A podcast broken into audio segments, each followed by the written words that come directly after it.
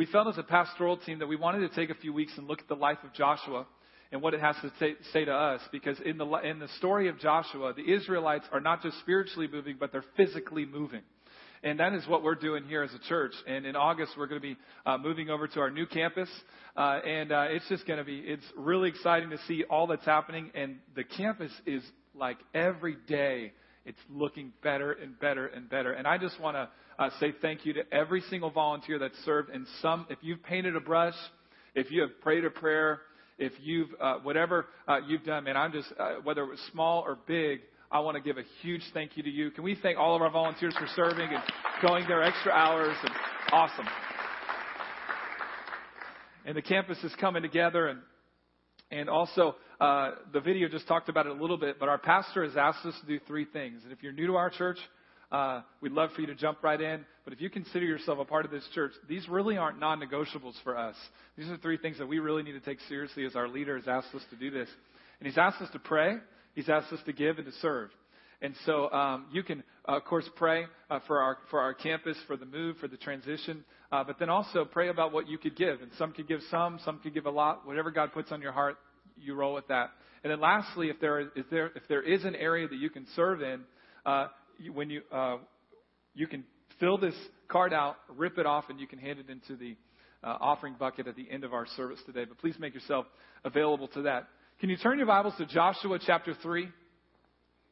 Joshua chapter three. We're in part three of our series, and we're also looking at Joshua chapter three. And uh, I've entitled this message this morning, "Consecrate Yourself." Consecrate yourself. As you're turning there, uh, let's pray. Father, I thank you, God, for the word. I thank you that, God, it's a lamp unto our feet and a light unto our path. I thank you that we could be young or old. We could be married, not married. We could be wherever we might be in our season of life. Your word has the ability and power and potential to speak to every heart today. And that is what we're asking today that you would do in Jesus' name. Somebody said amen? Well, it's obvious that we are in a transition in our church, right? It's obvious that we are moving uh, locations in August, and it's obvious that the series that we're in is called Moving Forward. Now, as one of the pastors on staff, I want to, I just feel like I have a, a, a timely word for every individual here today. And, and I, I want to just relate to you the burden, if you want to call it, or fear that I have. I would consider it more of a burden. And this is my burden. And this is my fear is that we would move forward physically, but not move forward spiritually. My fear is that we think, maybe we think that we can simply just get a bigger building, move physically in a different location, and think that God will not demand anything else from us. Uh, my fear is that we may actually think that all we need to do is just get a bigger building and then our city will be saved instead of not just enlarging. My fear is that we might think that we can enlarge our, our, our walls, but feel like we don't have to enlarge our hearts. As if God just wants to keep us where we are spiritually. And this is exactly where, and let me, let me just uh, give a word of warning, church. If we move forward physically, and if it outweighs our spiritual walk, we as a church will lose our character.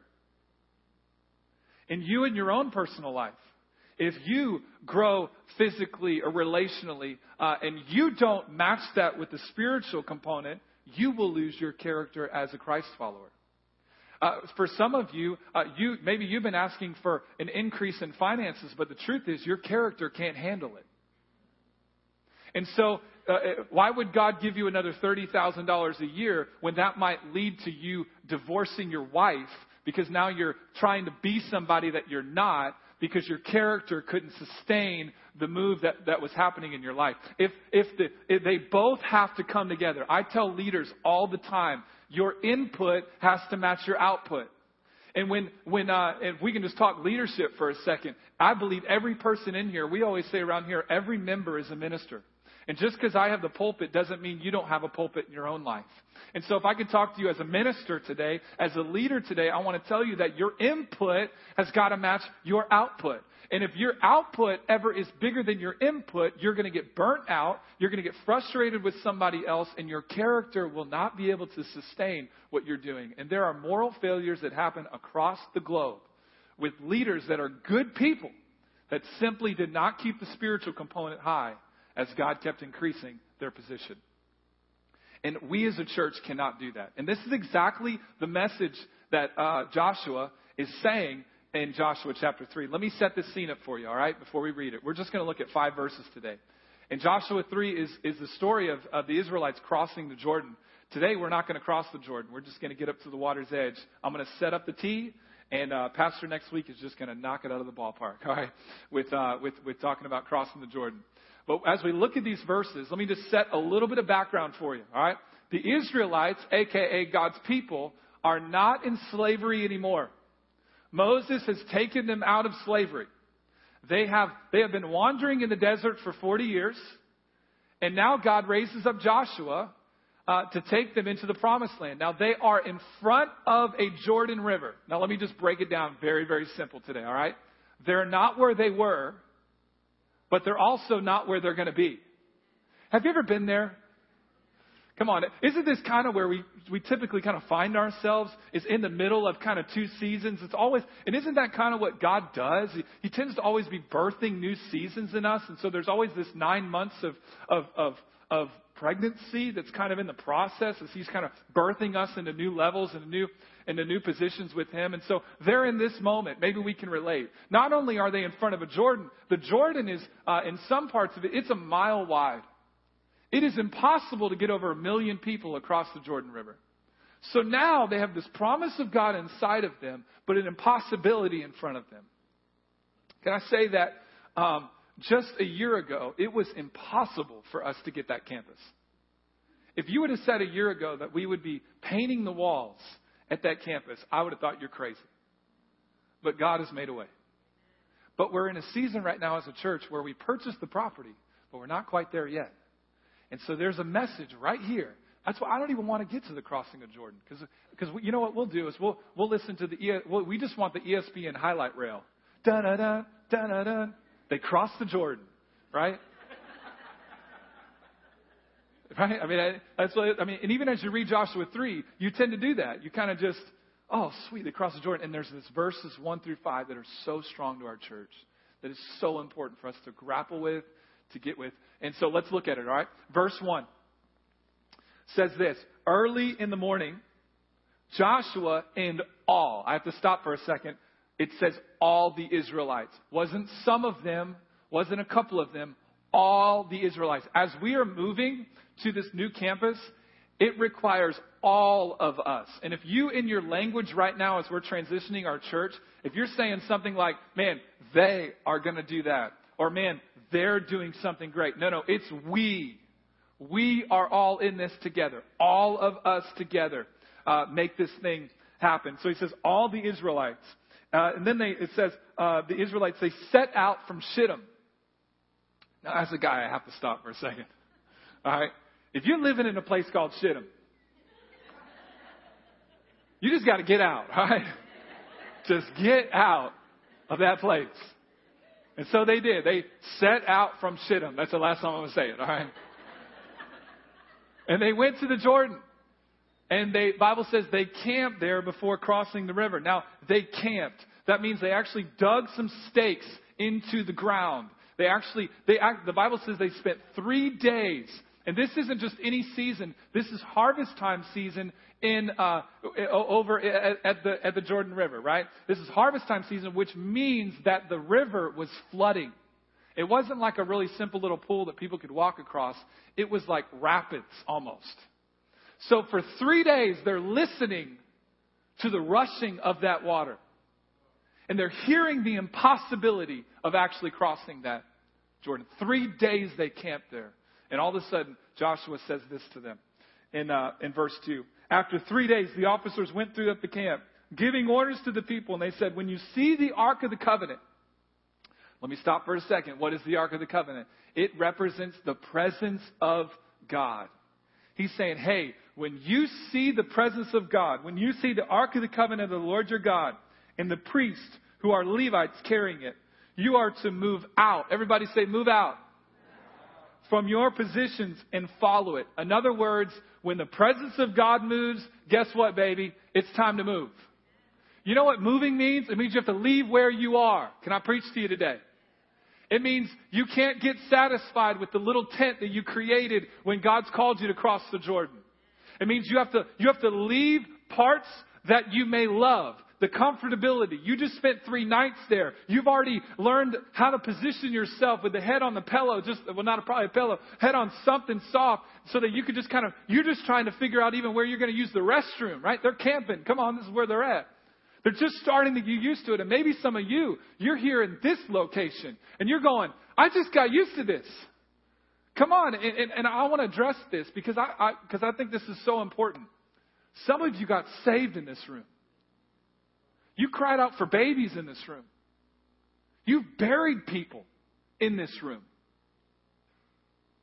We don't want to, and, and in no way are any of us saying this is just some easy fairy tale Disney picture? We're just going to walk over there and everybody's emotionally going to be so great. But when the presence of God moves, we have to move. And it was never this building. And if we don't watch it, we, we fall in love with the carpet and the, the chairs that don't even really match the room, if you didn't notice.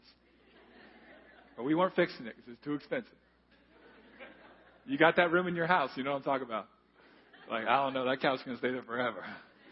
Your wife's about to light it on fire.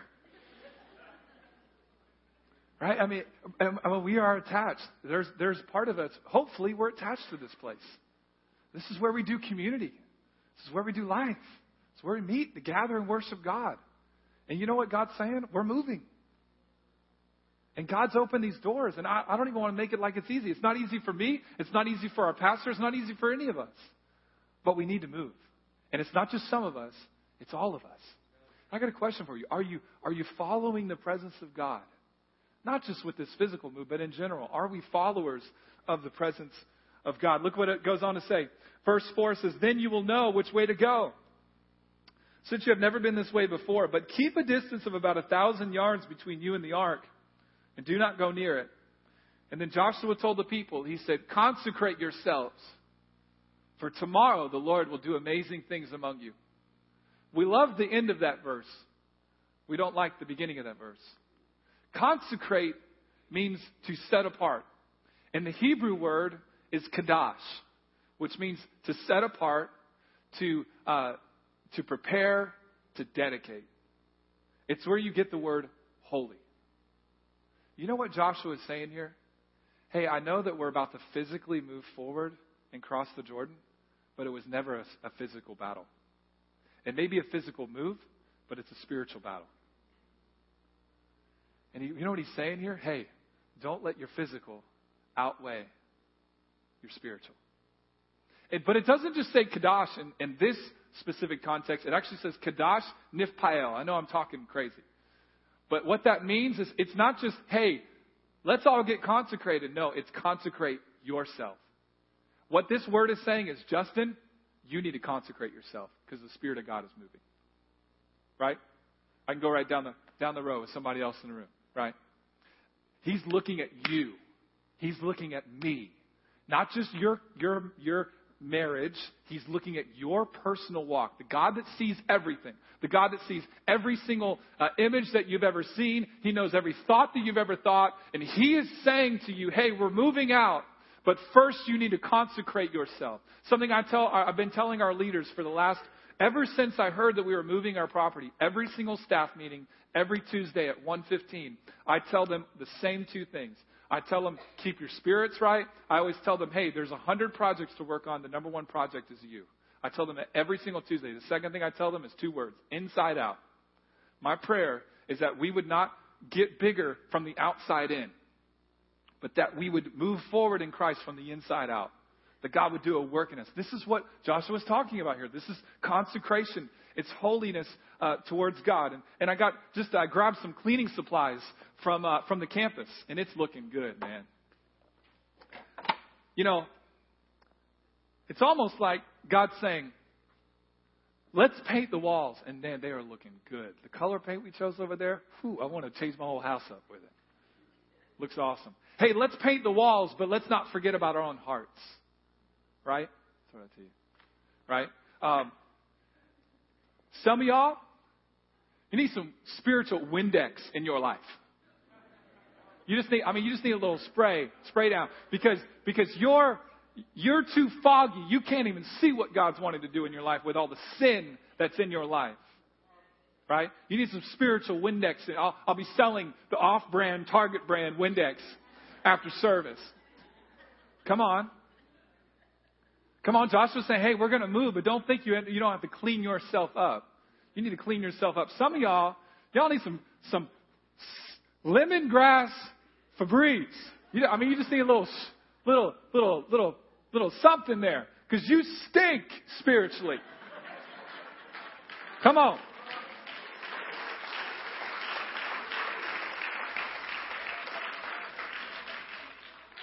You're like, I brought a first time guest today.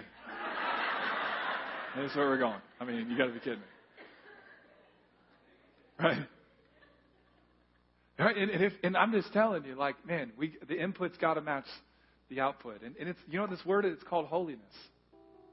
And, and you know, there's three stages to every spiritual life. Uh, there's with Jesus.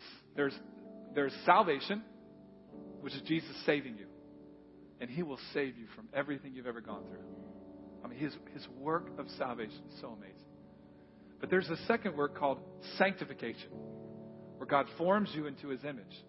And there's a third work called glorification, where one day we're going to be welcomed into heaven.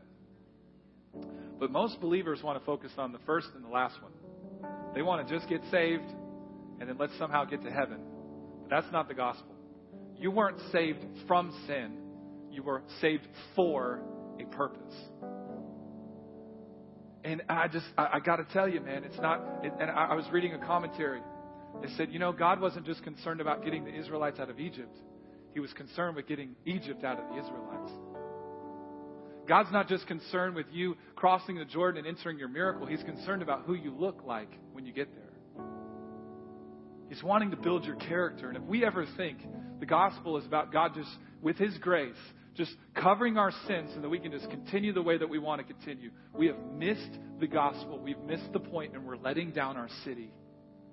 In church, we will lose our character if we grow physically and we don't grow spiritually. Paul told, I'm sorry, uh, 1 Peter says this, 116. Many of you know it.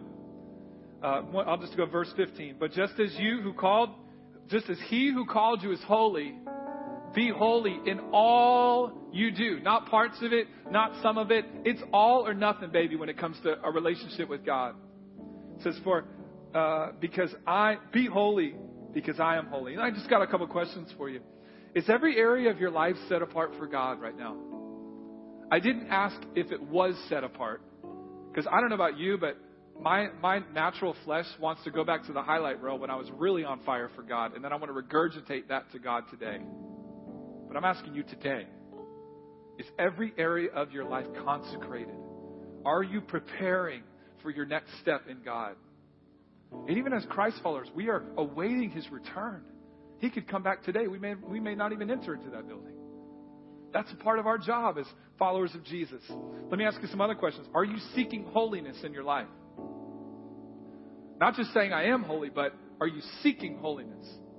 Right? We are holy because we've made a, a, decision to follow Jesus, but we're also being made holy because of the work of Jesus. And we will be holy when he comes and returns again as we stand before the God before God. Are you hungry for His presence? Let me ask you this Are you feeding your spirit or are you feeding your flesh? Because you can't do both.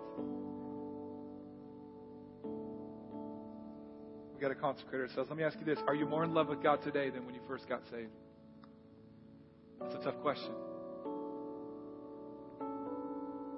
Let me ask you this Are you, Do you look more like Jesus now than when you first came to Jesus? consecrate yourself. Come on, let's not even let's not even think that we can come before God and just get this other building and think that it doesn't require some personal part of us. And let's let's not even let's not even have that type of relationship with Jesus to even want that. I don't just want the Jordan. I want to be the person that God's called me to be. I don't want to just get there. I want him to do something inside of me and inside of our hearts. Second Chronicles chapter 7 verse 14 says, If my people, you are his people, who are called by my name, will humble themselves, will pray. Come on, God's calling you to pray. That's a part of consecration. It's part of holiness. Staying in tune with God, connecting with God on a regular basis. You can do it. Stay in a lifestyle of pray. Pray in the car. Pray in the shower. Pray over your food. Seek my face. Come on, let's be people that are seeking the presence of God when we gather together in our own personal lives. Come on, you can do this. And turn from their wicked ways. Come on, let's get that Windex out. Let's get rid of it. Whatever it is, come on, get that stuff out. Get it out of your life. Let's honor God with our bodies. It says, Then I will hear from heaven. I will forgive their sin and I will heal your land. You know, we don't just want a bigger building. We want our city to be saved. And the building won't do it. It's His people surrendered to His moving. And we, this is our time. This is my prayer. I'm just trying to be real open with you today. I want to end with just this last thought before we just take a few minutes. I'm just going to give you a couple minutes to do business with God. Um, John chapter 13 is a story about Jesus. It's arguably the last leadership lesson we have of Jesus on the earth before he goes uh, to the cross for the sins of humanity. And if you know it, he washes the disciples' feet. And I was thinking, maybe this just isn't a leadership lesson on servanthood. Maybe this isn't just a leadership lesson on humility. That the, that the, the God of the universe would get down on his hands and knees and wash sinful human beings Maybe it's not just that. Maybe there's something more to this than meets the eye. I want to propose to you what I think. I don't think it was just a, a message of servanthood. I think it was a message of purity. Because in essence, Jesus was saying, Hey, I'm about to go, and I'm about to send you. But you can't go if you're not clean. But you know what? You don't have to clean yourself up anymore. In fact, I came here and got down, the hand, the the God of the universe, got down and washed their feet. It's as if he was sending a message that if I'm going to send you out, you first must be clean. And if you ever get dirty, don't forget who cleans you. And don't ever forget that image that I'm not, God's not here to lord over us and, and, and be this like brash judge. He's a father. Yes, he will judge our sin but He's a Father. And ultimately, He's a missionary that came to this earth to save sinners like me and like you.